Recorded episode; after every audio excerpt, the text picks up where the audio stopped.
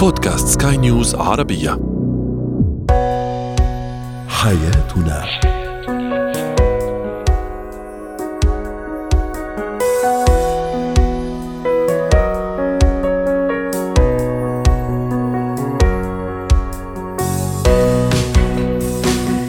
مستمعينا الكرام أهلا بكم معنا إلى حياتنا فضاؤكم اليومي الذي يعنى بشؤون الأسرة وباقي الشؤون الحياتية الأخرى والذي يمكنكم الاستماع إليه عبر منصة سكاي نيوز دوت كوم سلاش بودكاست وباقي منصات سكاي نيوز العربية الأخرى. شاركونا عبر رقم الواتساب 00971 561 8862 اثنان ثلاثة. معي أنا أمان شاب اليوم نتحدث ونتكلم عن طرق لتحسين العلاقة المتوترة مع الشريك مع الزوج أو الزوجة أيضا كيف أنمي قدرة الطفل أو طفلي على التفاعل مع الآخرين. وأخيرا كيف آه، أصل بالتأمل الواعي إلى تهدئة العقل؟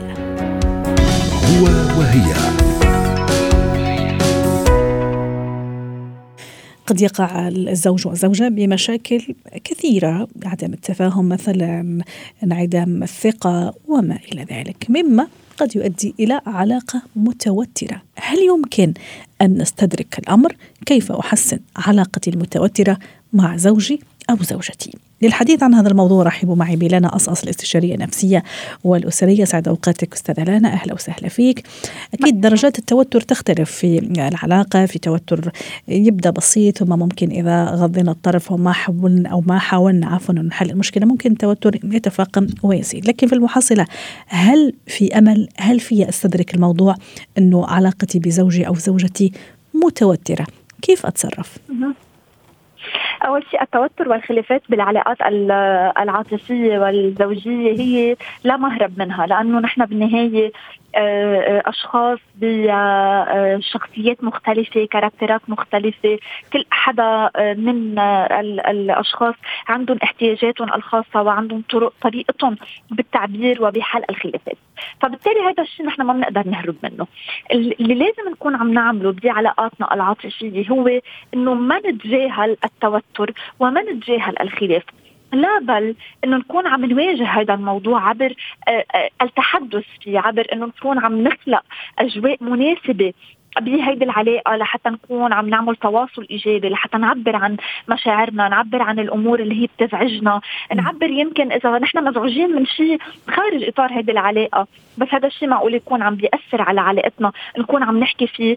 هذا الشيء بيكون عم بيساعد بتخفيف حدة التوترات بالعلاقات العاطفية. جميل رائع. أستاذة لنا أه، كمان أه، تحدثتي عن موضوع إني أتكلم بس العلاقة هذه دائما متوترة. أه، دائما كل ما أجي أتكلم معاه أو معاها أفتح الموضوع أفتح النقاش ما في رد ما في ما في ما في تجاوب خلي أقول لأنه دائما متوتر أو متوترة. هل موضوع اختيار التوقيت أو الوقت المناسب هون عامل حاسم إني كمان أقدر أسيطر على هذا التوتر اللي في العلاقة؟ نعم هن عاملين حسمين. أول شيء المكان والتوقيت. يعني أنا ما في يكون بتوقيت ومكان مش مناسبين افتح حوار وافتح محادثة لحل نزاع أو خلاف أو توتر معين. لازم تكون عم نقي المكان المحايد اللي ما بيكون عم بيعمل ولا استثارة سلبية لأي مشاعر آه، آه، سلبية. ولازم تكون عم نقي التوقيت المناسب. بالإضافة لهدول الاثنين لازم نكون عم بحكي وعم بطلب من الشخص الثاني إنه نحن لازم نكون عم نحل هذا التوتر اللي صاير بيناتنا. ولازم الشخصين يكونوا متفقين على المناقشة بالوقت الحالي. لأن ما في يكون هذا هذا ما موضوع بينحل بطرف واحد. يعني صح. أنا مختلفة مع شريكي ما في أنا أحدد إنه أنا هلأ بدي أحكي بهذا الخلاف. ما يمكن الشخص الثاني اللي مقابلي منه منه هلأ آه، مستعد. أو يمكن عنده توتر من أمور ثانية حينقل هذا التوتر وحينقل هذا الصراع اللي هو عم بعيشه لقلب المحادثة وحتصير المحادثات ساخنة أكثر صحيح. الحل الأمثل هو إنه نكون اثنيناتنا متفقين إنه أنا وفينا نحط موعد لحل الخلاف وهذا الشيء للأشخاص شوي بيستغربوه إنه شو هو اجتماع عمل؟ إيه هو اجتماع؟ يمكن منه اجتماع عمل بس أهم من اجتماعات العمل. هو فينا نكون عم نحط موعد محدد إنه أنا بكرة بدي أكون عم روح أتعشى أنا وياك بالمكان الفلاني. يمكن ما بدي أتعشى في أوضاع اقتصاديه مؤذنه بالعالم. بدي أكون عم كذر أنا وياك على البحر مثلا أو بهيدا المكان الشارع اللي بذكرنا بذكريات جميلة أنا وياك. وخلينا نكون عم نحكي. الشخصين بصيروا محضرين ومهيئين إني أنا هلأ بدي أكون عم بحكي بهذا الخلاف أو بس كمان مش كل الأزواج أو الزوجات يعني يتقبلوا فكرة إنه مثلا نحدد موعد مسبق في البعض يقول لك لا يعني زي ما تفضلتي هو مش مش اجتماع عمل وأنا ماني مجبرة أو ماني مجبرة. خليها كذا تجي بعفويتها. بدي أنتقل معك لنقطه كثير مهمة كمان وأنا عم حاول احسن العلاقة المتوترة مع زوجي أو زوجتي وأنا عم أحكي. أحيانا مسدلانا اختياري لكلماتي خطأ انتقائي لمفرداتي خطأ ممكن ما أكون واضحة ما أكون صريحة أني كذا أنا يزعجني واحد اثنين ثلاثة. أنا متوتر أو متوترة لأنه في واحد اثنين ثلاثة. ممكن برمي كلام أه بعطي كذا ملاحظة يعني بين قوسين شوية لئيمة لعل وعسى ممكن تفهم أو يفهم مني. فأتصور ممكن هذا كمان يزيد الطينه بله ويزيد التوتر أكثر وأكثر. يعني كلامك أكثر من رائع وأصبتي وحطيتي إصبعك على الجرح مثل ما بيقولوا. آه، المشكلة الأساسية بحل أي نزاع والعائق الرئيسي للتواصل الإيجابي آه، بين آه، بين الكابلز أو الشركاء هو استخدام اللغة الخاطئة. ونحن بأغلب لغتنا معودين ومبرمجين على التحدث بلغة الآخر ولغة الأنت بدل من التحدث بلغة الأنا. يعني. بدل ما أقول للشخص إنه أنا أنا مزعوجة من فكرة آه إنه يمكن أنا وياك ما عم نظهر أو ما عم نعمل أمور مشتركة سوا. بدل من؟ بدل من؟ أنت مقصر إنه بتطلعني مثلا انه نطلع. مية بقول له إيه مية بالمية. بقول له أنت مقصر بحقي أنت مش عم تهتم فيي أنت ما بتحبني أنت مهمل آه أنت جاحد أنت أنت أناني. وهي القصة بيكون جذور المشكلة هي إنه أنا حاجتي للاهتمام.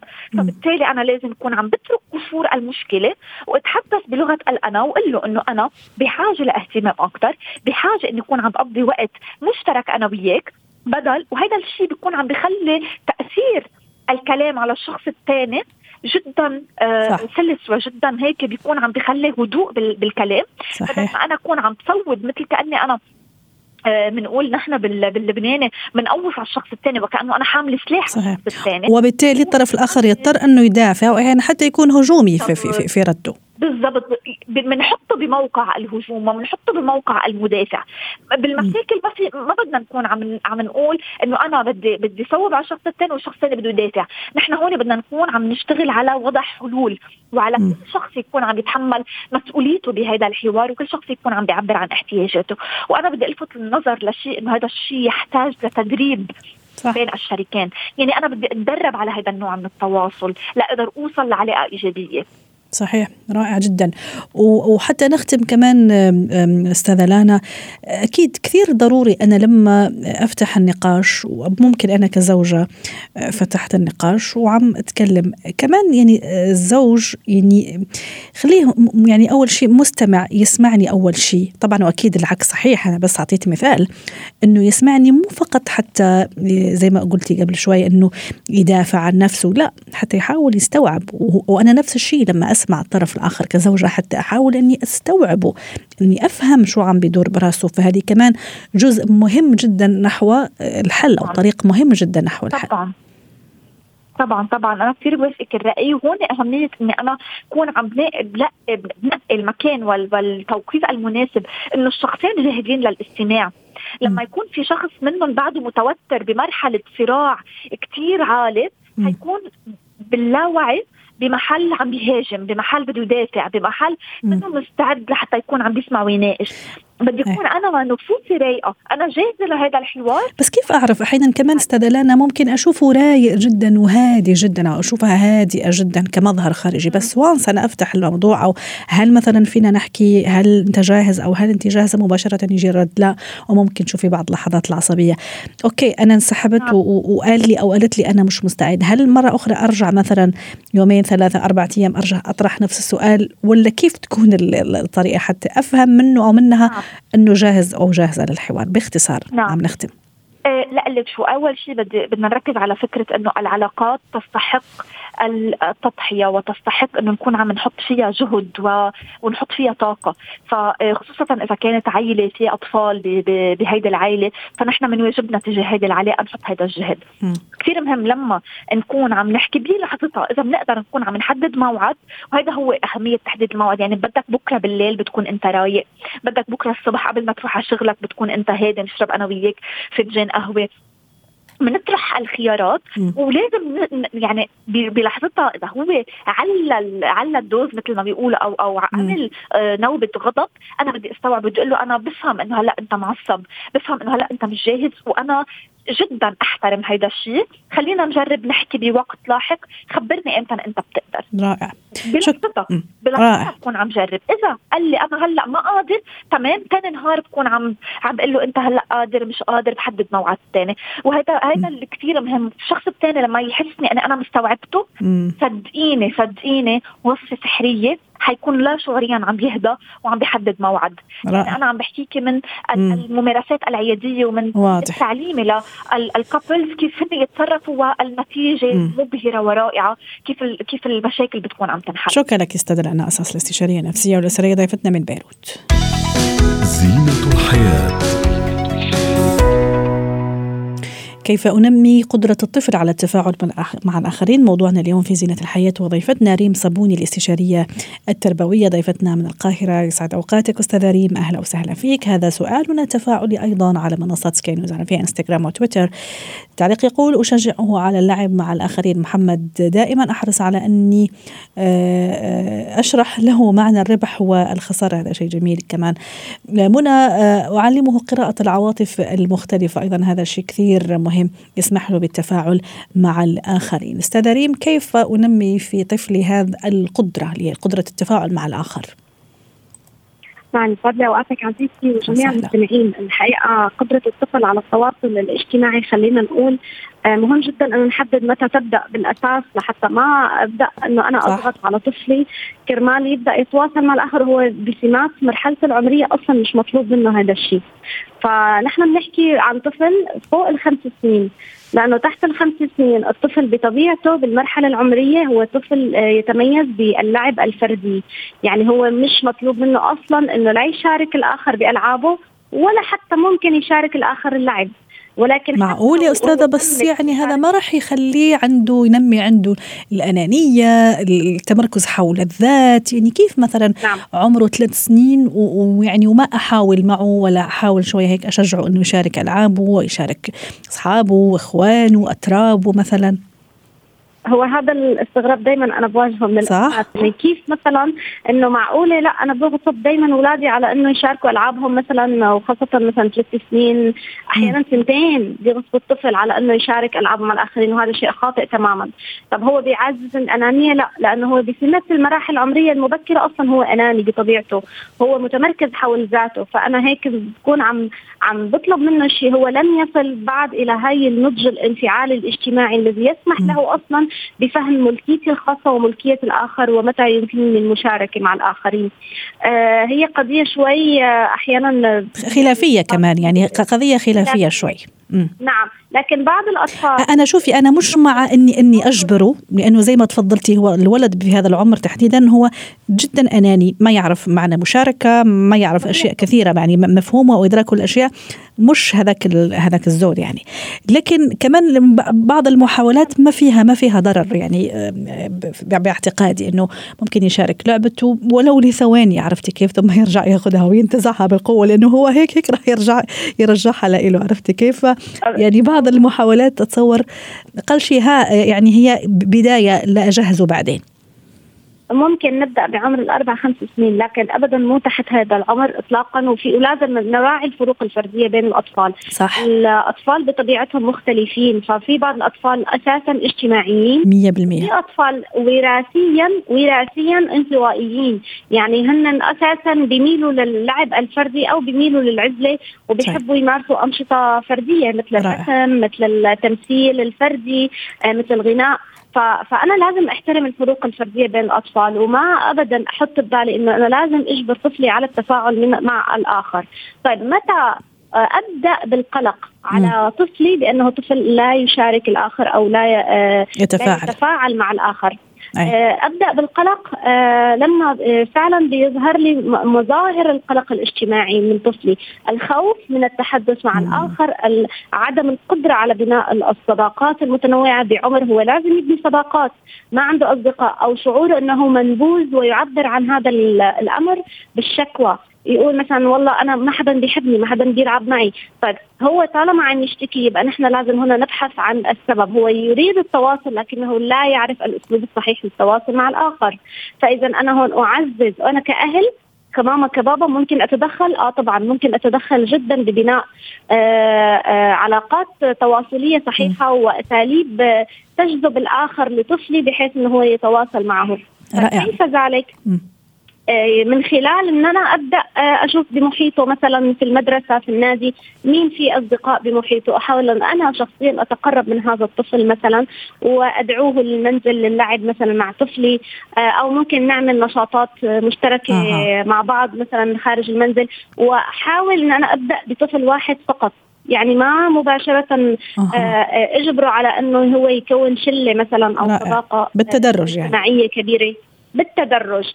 ويجب أن أضع بعين الاعتبار أن بعض كمان الأطفال بيحبوا انه يكون عندهم صديق واحد فقط ما بيعرفوا يكونوا أكثر من صداقة صح. آه متنوعة أو يكون عنده شلة مثل ما بيقولوا صح. هو طالما الأطفال يعني من الآخر كذا ما يحب الإزعاج كثير يعني في أطفال هيك طبيعتهم صح. وعلى فكرة برجع بقول إنه هي أغلبها أسباب تعود إلى العوامل الوراثية مم. آه، أبحث في البيئة المحيطة هل هنالك وراثة أصلا لطبيعه انطوائية عند الأب عند الأم.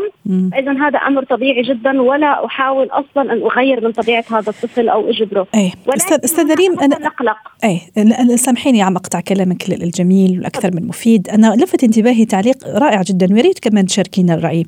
إيش يعني اعلموا قراءة العواطف المختلفة ومواقف مختلفة؟ فرح حزن غضب تعب رعب خوف اللي بدك إياه. هذا كيف يساعده إنه يتفاعل مع الآخر؟ الحقيقة أنه هو من ضمن التفاعل مع الآخر أن يكون الشخص ذكي اجتماعيا والذكاء الاجتماعي أو نحن بصراحة نطلق عليه الذكاء العاطفي اللي هو يجمع ما بين الذكاء ذكاء يعني ذكائين. نفسي واجتماعي. أن أستطيع اولا أن أقرأ مشاعري أنا الخاصة. إذا أنا ماني قادر أعبر عن مشاعري خوف فرح انزعاج حزن.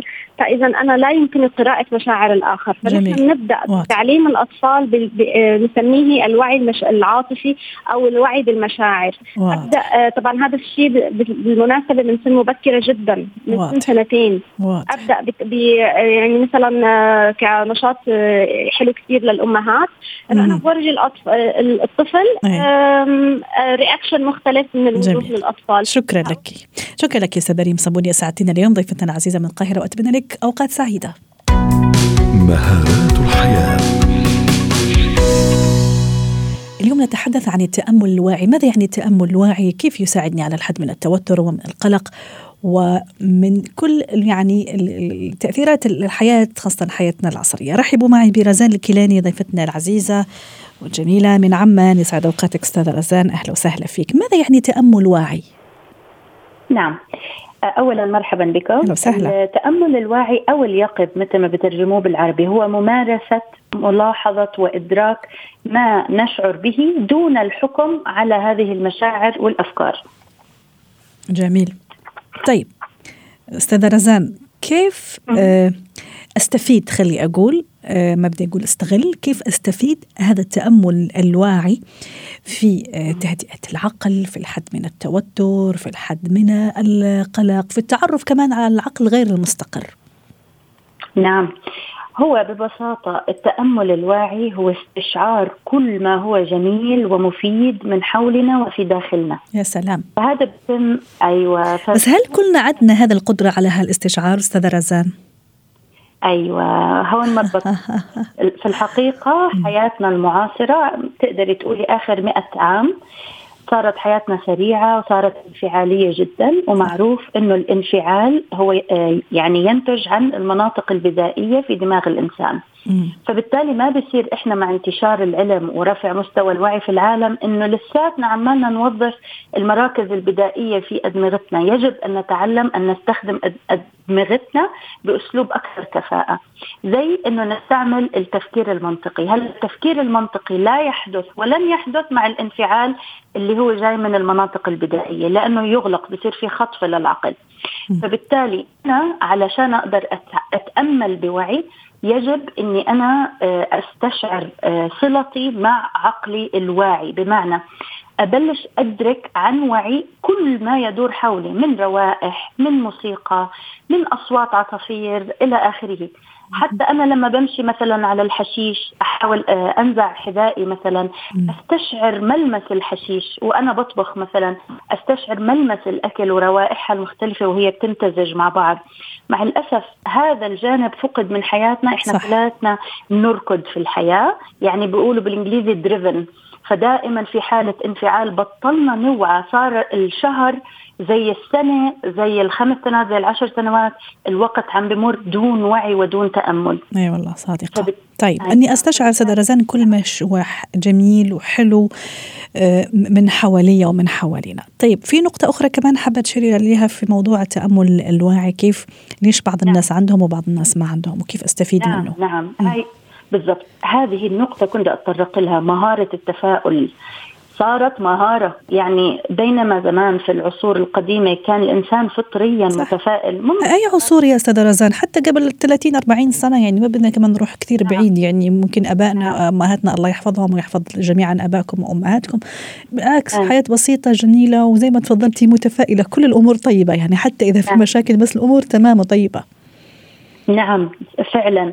فصار هلا آه، أسلوب ثقافتنا المعاصرة في جميع ارجاء العالم يشوبها نوع من التشاؤم، التفكير التشاؤمي المستمر بالذات مع الأخبار وغيره، فبنصير نشوف إنه يعني زي كأنه المشاكل الأخبار مثلا تعرضها حتى المشاكل نسمعها من الأفراد أو زملائنا في العمل زي كأنها يعني متفشية ودائمة وإحنا عاجزين ما بنقدر نحلها، فبالتالي هون تضررت مهارة التفاؤل عند الأفراد على مستوى عالمي وزادت الاضطرابات النفسية. فصار الإنسان مثلا شو هو التفاؤل؟ هو التفاؤل اللي بمكن الإنسان يرى إنه نعم هذا الأمر حدث وأنا لا أرغب إنه يكون قد حدث ولكنه صار. هو حدث مؤقت. هو مش حدث يعني آه، طول الوقت رح يضله دائم ومتفشي ومستشري وأنا ما بقدر أعمل شيء تجاهه. جميل. هذا حدث معزول مؤقت زمنيا وأنا بقدر ألاقي له الحل. جميل. فبالتالي هيك بتتطور شخصية الإنسان هيك بتتطور مهارات الإنسان. إذا نتفرج على الأطفال صرنا نشوف نسب الاكتئاب عند الأطفال عمالها ترتفع وهذا تدني حاد في مهارات التفاؤل. أنا سمعتكم قبل شوي تحكوا على الذكاء العاطفي والاجتماعي صحيح. طبعا التفاؤل هي مهارة برضه من المهارات العليا في الذكاء العاطفي والاجتماعي فبالتالي صرنا نشوف أسلوب الحياة اللي بخلينا نركض طول الوقت صح. ونصدق كل شيء صح. نسمعه دون تأمل وتفكر أثر على تفاؤلنا أستاذة رزان حتى نختم معك فيما تبقى من وقتنا موضوع مثلا التنفس العميق اليوغا المديتيشن مثلا هل هذه كمان عوامل معززة حتى تساعدني أني أعمل تأمل واعي؟ بالتأكيد. هلا التأمل الواعي ما هو؟ إني أنا أستشعر بدقة وألاحظ بدقة كل شيء أنا أقوم به بالذات لو كان جميل. فهذا بيتم عن طريق عدة طرق. مثلا تنظيم التنفس. لقوا إنه لما الإنسان عم نختم أستاذة رزان باختصار ها؟ أيوه تنظيم تنفسه بإنه مثلا آه، يتنفس ببطء المراكز البدائية في الدماغ الخاصة بالانفعال تهدأ وبالتالي ببلش الإنسان يركز على بيعمل مسح جسدي بيركز على المناطق المختلفة بجسمه بيهدئها بيركز أعصابه وكمان وهو ماشي وكمان وهو بيشتغل. صار الإنسان يقدر يمارس آه، الانتباه والملاحظة تنظيم تنفسه بيوعى داخله بيوعى خارجه على أدق التفاصيل وبالتالي يعمل عقله المنطقي في فيها فبالتالي ما بضله طول الوقت نعم. منفعل وبيهدئ أعصابه وبيزداد وعيه. شكرا لك أستاذة رزال كيلني على هذه النصائح الجميلة وإن شاء الله نوعدك أنه بعد الهوا نحاول نعمل تأمل ويعطيك ألف عافية وأتمنى لك يوم سعيد. حياتنا.